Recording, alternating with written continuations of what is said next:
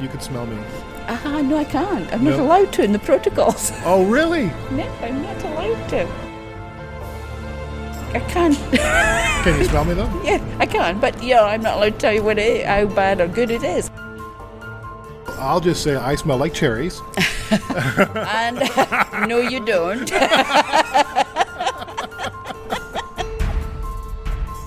Hi, I'm Larry Gifford. I have Parkinson's disease. This is a breakthrough breaking news edition of When Life Gives You Parkinson's. Today, we have released the fact that we have now discovered a way of diagnosing Parkinson's by a simple, non invasive test. That's Joy Milne from Scotland. She's known the world over as the woman who can smell Parkinson's. She smelled her husband's Parkinson's 12 years before his diagnosis. We first introduced Joy on the podcast in June 2019 at the World Parkinson Congress in Kyoto, Japan. he just before, he was 31, just before his 32nd birthday, and I said to him, uh, "Les, you're smelling. You're not washing enough," which didn't go down well.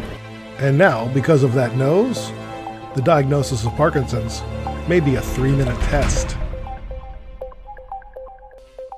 I talk with Joy and Professor Perdita Barran at the University of Manchester. She is the director of the Michael Barber Center for Collaborative Mass Spectrometry. Joy, Perdita, and Perdita's team have been working side by side, hand to nose, for years now, identifying what exactly it is that Joy smells and if it can be used in a way to diagnose Parkinson's. But since I've said it uh, seven years ago, there have been a lot of people who admitted, well, they didn't realize what it was, but I didn't realize what it was. No, not until you walked into that room with all the people with Parkinson's. You went, Yes. why do they all smell like Les? yeah, that's what it did. A paper released today, just after midnight, September 7th, 2022, British summertime, says this Parkinson's breakthrough can diagnose disease with skin swabs in three minutes. Gang, we have a new way to detect Parkinson's, and it's all in the Journal of American Chemical Society. But let's talk to the folks behind it. Here's Joy and Perdita. Um, hello, my name's Perdita Barran, and I'm a professor of mass spectrometry at the University of Manchester. I'm uh, Joy Milne. I uh, have hyperosmia. Which means she has a super smeller. I uh, smell Parkinson's and have been helping Manchester University for the past seven years to find a diagnostic test.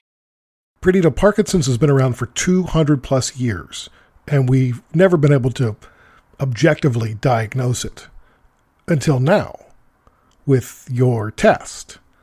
So break this down for us, take it out of the lab and into the pub so we can all understand easily what exactly is going on here and what have you discovered? Shall I give that a go? Um, what we have um, released today is some work we've been doing to try to build on our prior discoveries, which is that people with Parkinson's smell differently. And we have found that the smell is most concentrated in a oily substance. We have it, you can see it on my head a bit. We have it um, uh, all over our body, actually, not on the palms of our hands and the soles of our feet, but everywhere else. And that substance is called sebum and it's oily. So that's good. Um, and what we've done in this work is we've taken from people with Parkinson's just using a, a, a Q-tip, just using a cotton swab.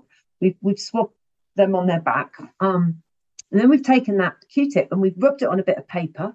We've taken the bit of paper, added a bit of solvent to it, and then clipped just a little crocodile clip so that we can apply some electricity to it. And we put it next to the mass spectrometer. And when we apply the electricity, the molecules that we took off people's backs are mixed now in the solvent and they spray out. Oh, we cut the paper to a tip, so it's a little little triangular piece, and they spray out into the mass spectrometer. And what happens then is they very, very gently lose the solvent and we can weigh them. And when we do that with people with Parkinson's disease compared to people without, we see that there are some really big lipids, that's fat molecules, that are more, there's much more of them in people with Parkinson's. So we are able then to say, and in fact, there's about 600 that we see that are differently regulated and mostly upregulated in, in people with Parkinson's. Upregulated is sciency for above average. So we're able to use this method, which is really just spraying your sebum from a bit of paper to tell whether someone has got Parkinson's or not. This is a biomarker? So, what we found is that there are some classes of lipids, um, and these are in the acylglyceride category, triglycerides, and, um, and actually larger acylglycerides that are definitely substantially upregulated. And we now pose them as something that could be used as a biomarker. Can I push pause here? Uh, I want to decode what she just said. Perdita, we'll get back to you. Essentially, there's no biomarkers for, for Parkinson's right now, but high triglycerides are already biomarkers for heart disease, high cholesterol, uh, possibility of stroke. Also, uh, it's acute inflammation of the pancreas. Uh, you know, there, there's all sorts of things that they're already using this for. So to add one more disease to the possibilities of a biomarker that already exists for other diseases makes it likely this is the test that has the potential to massively improve the diagnosis of people with Parkinson's disease. That is amazing. What else are you excited about, Perdita? Um, what we are excited about with this method is it's very similar or much more similar to what we've done before to a method that's used in hospitals to test people for other diseases. So we are getting closer to being able to do something that really could be used in clinic usefully. And so this was all inspired by the nose of Joy Milne, the woman who can smell Parkinson's. Seven years ago, she stands up in a meeting and says, What are you going to do about the smell of Parkinson's? And they're like, What are you talking about? My knees uh, bending and straightening in front of Dr. Tilo Kunath in uh, the MRCP in Edinburgh and asking, why are you not using the smell of Parkinson's to diagnose it earlier? I was just flabbergasted and confused, and um, I didn't, I didn't really understand what she was talking about, but I, I definitely remembered it because it was very unusual. What did you do after that meeting? Directly after the meeting, I didn't do anything for, for several months. Essentially, almost put it out of my mind. But about nine months later, um, I was interacting with a cancer biologist, and she was uh, working with me looking for biomarkers to write a grant for biomarkers for Parkinson's. And I mentioned this lady. I didn't know her name at the time, even that she thought she could smell Parkinson's. And then this uh, professor then uh, convinced me that she might not be crazy, that, uh, that some uh, cancers have an odor, and you wouldn't expect a cancer to have an odor. That maybe maybe she had something to it. Did you think she was crazy? I didn't think she was crazy, but I thought it was an unusual question, and, and I didn't know what it meant, and you know, it's just something that I would never think was even possible. He was what? like you said, it was what's she talking about? you know, and he asked various people in the room, and nobody understood what I said, and we spoke later. Um, so yes, that's how it started, and. Uh, I was then introduced. Uh, Tilo spoke, spoke to Perdy, and I went down to Manchester. I, I vividly remember our welcome in the station down at Manchester, and we got to the university. It was wonderful. Perdita, do you remember when this went from joy being a novelty to you realizing, wait, there's something here? Yeah, I do, and and I was I was really skeptical when Tilo first told me that this lady had you know asked this question. I, I was skeptical, and I just thought she was just smelling older people and and associating their smell and perhaps their movement uh, with with Parkinson's disease. So I was a skeptic, but um, it was both meeting her because she's awfully convincing, and also in that very first work that we did. Um, there was one participant who she scored as having Parkinson's who was who had not did not have Parkinson's, but actually he came back and told the team that he had just been diagnosed. That was about nine months after Joy had smelt his t-shirt and said he had. So that was really enough to convince me um, of Joy. What then we had to do was see if mass spectrometry could do it, see if analytical science could do it, and that's been a longer journey. Do you think scientists will be more willing to listen to patients and care partners about the oddities that they're observing? I hope so. Um, if they're not, as you know, Les wrote a, a, a piece of all the early diagnostic signs and symptoms he had. As a doctor, he was the consultant anaesthetist, and it is the sparks of experience within the research team in, in the PD Avengers. A couple of really important points there. Sparks of experience.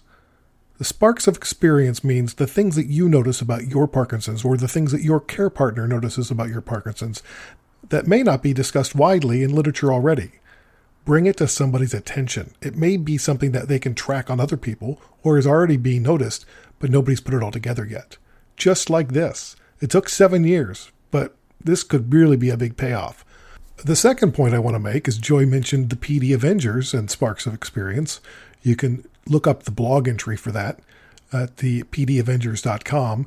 Joy is a PD Avenger, so I take great pride in, in this research that she's been conducting for now over seven years uh, as we uh, as we get closer and closer to a biomarker for Parkinson's disease. You can sign up to be a PD Avenger too.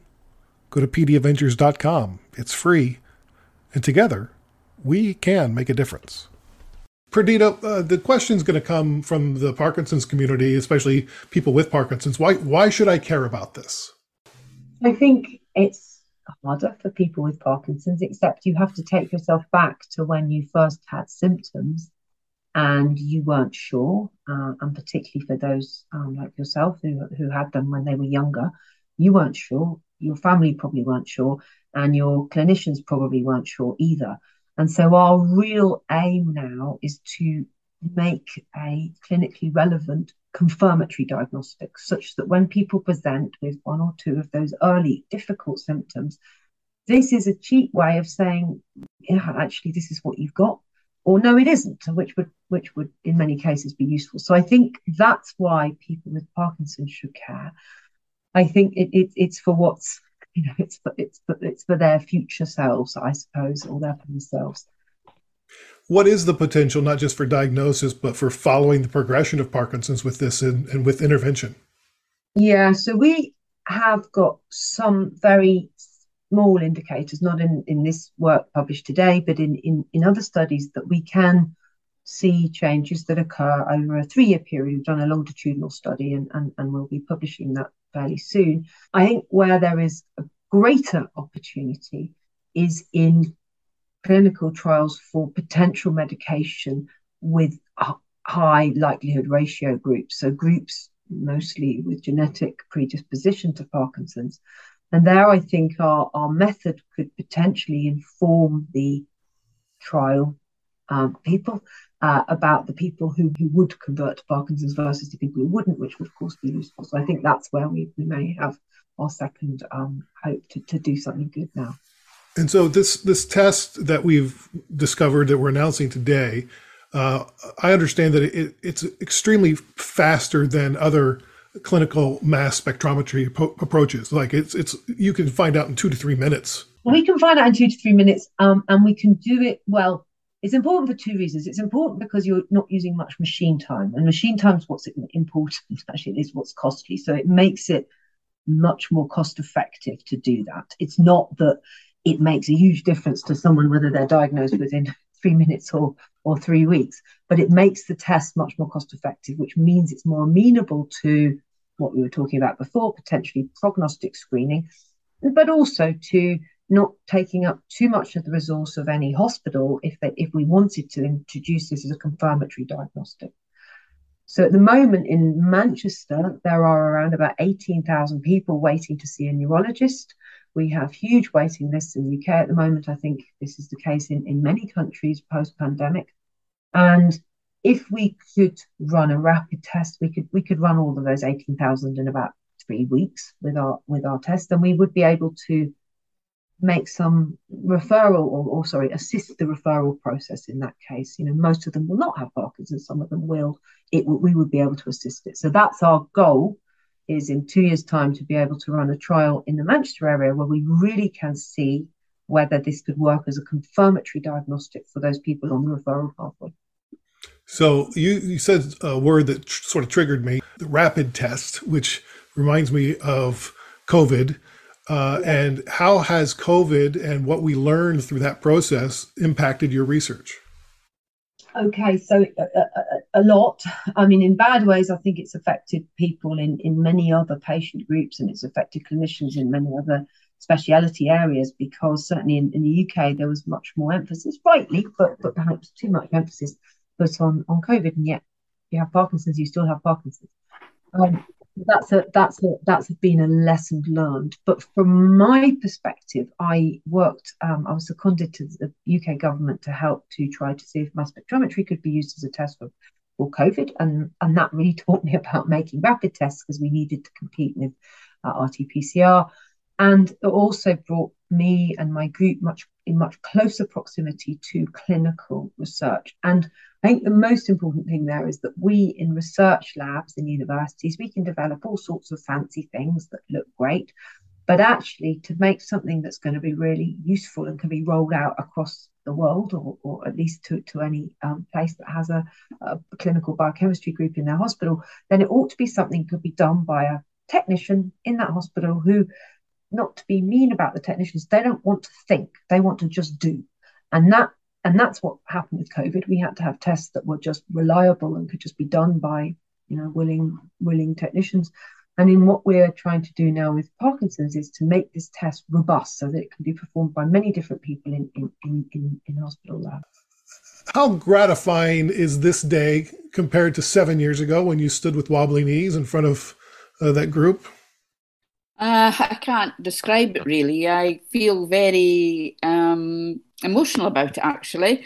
I uh, he released a, a short film uh, um, with the forward where I discuss what happened. Les was literally on his deathbed the night before he died. For Les, as a doctor, once we had discovered this, he almost became the old Les again.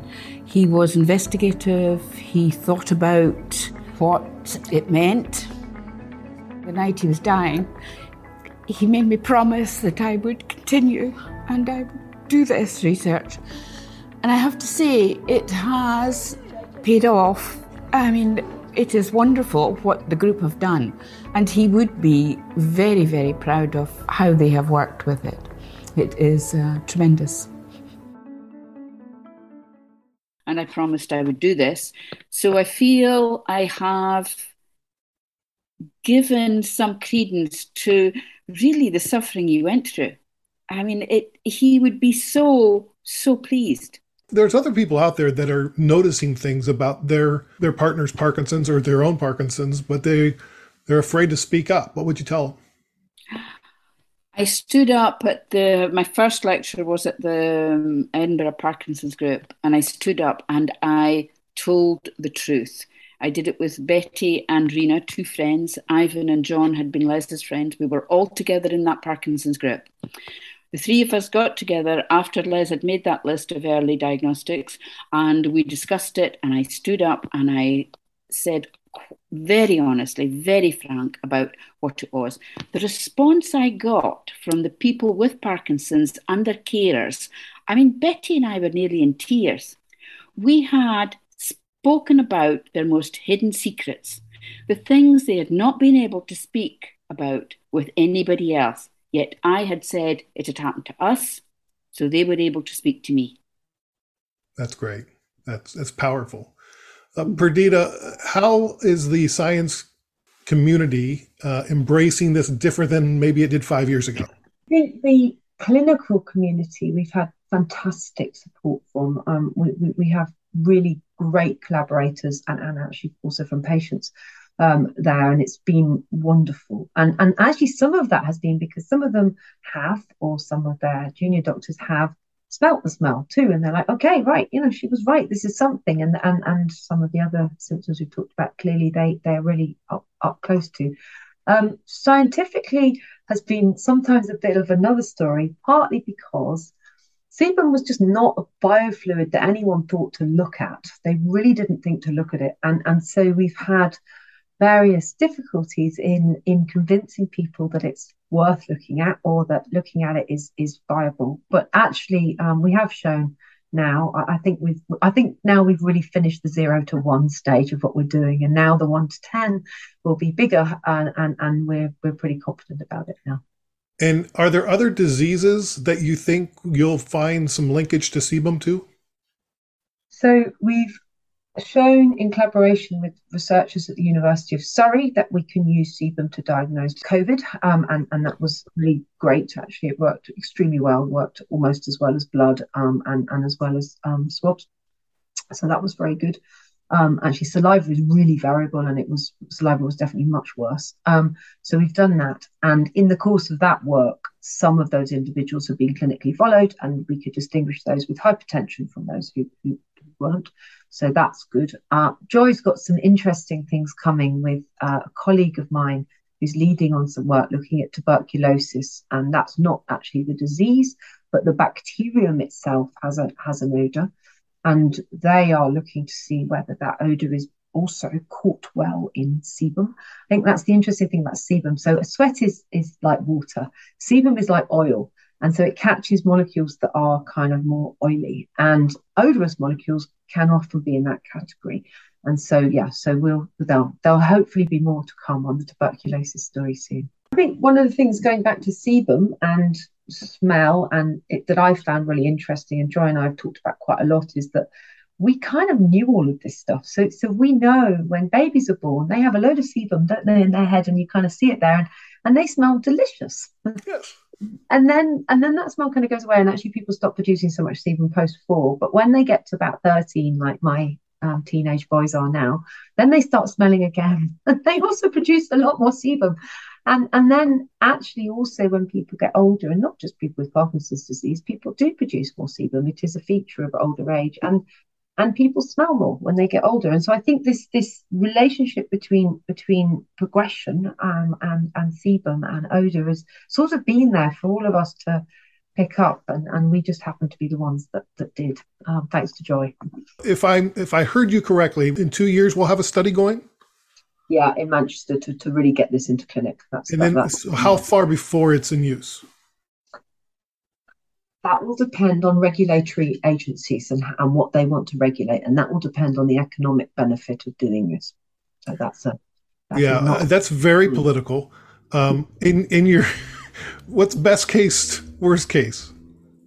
Well, best case is that we we demonstrate that it's of economic benefit to to to in our in the case of the UK to to make a, more impact into those waiting lists. I think that's that is actually something we we can do and we can do and we really should do. Um, I think globally it will depend on whether or not countries see the same, and that very much varies between different countries. But I think the case for using it for people who are at risk is also something that will that will happen. So people who have a genetic predisposition to knowing that, I think that will, I think that will also happen. I think there there is some for sure economic benefit. Um, it sounds terrible to, to talk about it in terms of money, but that's the way any nation that has to take on a, a, a, you know has to pay for a test has to think about it that way so that's where it will go but well sure but, i mean like the economic burden for parkinson's in the us is 52 billion dollars a year and the emotional burden of somebody who's trying to get diagnosed is even greater than that uh, and can last six to 10 to 12 years of a journey that we, they don't need to take. Yeah. And I think there are people who are, I think there's an underdiagnosed cohort that we, that probably that's just not known about. No, Joy's been doing a lot of work with women with Parkinson's, and I think that category in particular, but but others too. So no, I, I don't need convincing, but what we will now do is really work to see whether we can make this something that will address that economic burden. So in 2027, will I be able to get a prescription for this from my doctor? Let's hope so. Let's hope so. Okay, that's okay. That's that's great. I I like hope. That gives me hope. Thank you, Perdita. Thanks for all the work you're doing. Enjoy. Thank you and your nose and your persistence and your tenacity and your truth telling. We uh, we all uh, owe you a debt of gratitude. A pleasure.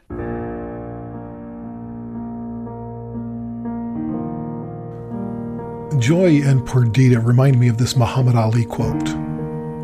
Impossible is just a big word thrown around by small men who find it easier to live in the world that they've been given than explore the power that they have to change it. Impossible is not a fact, it's opinion. impossible is not a declaration, it's a dare. Impossible is potential. Impossible is temporary.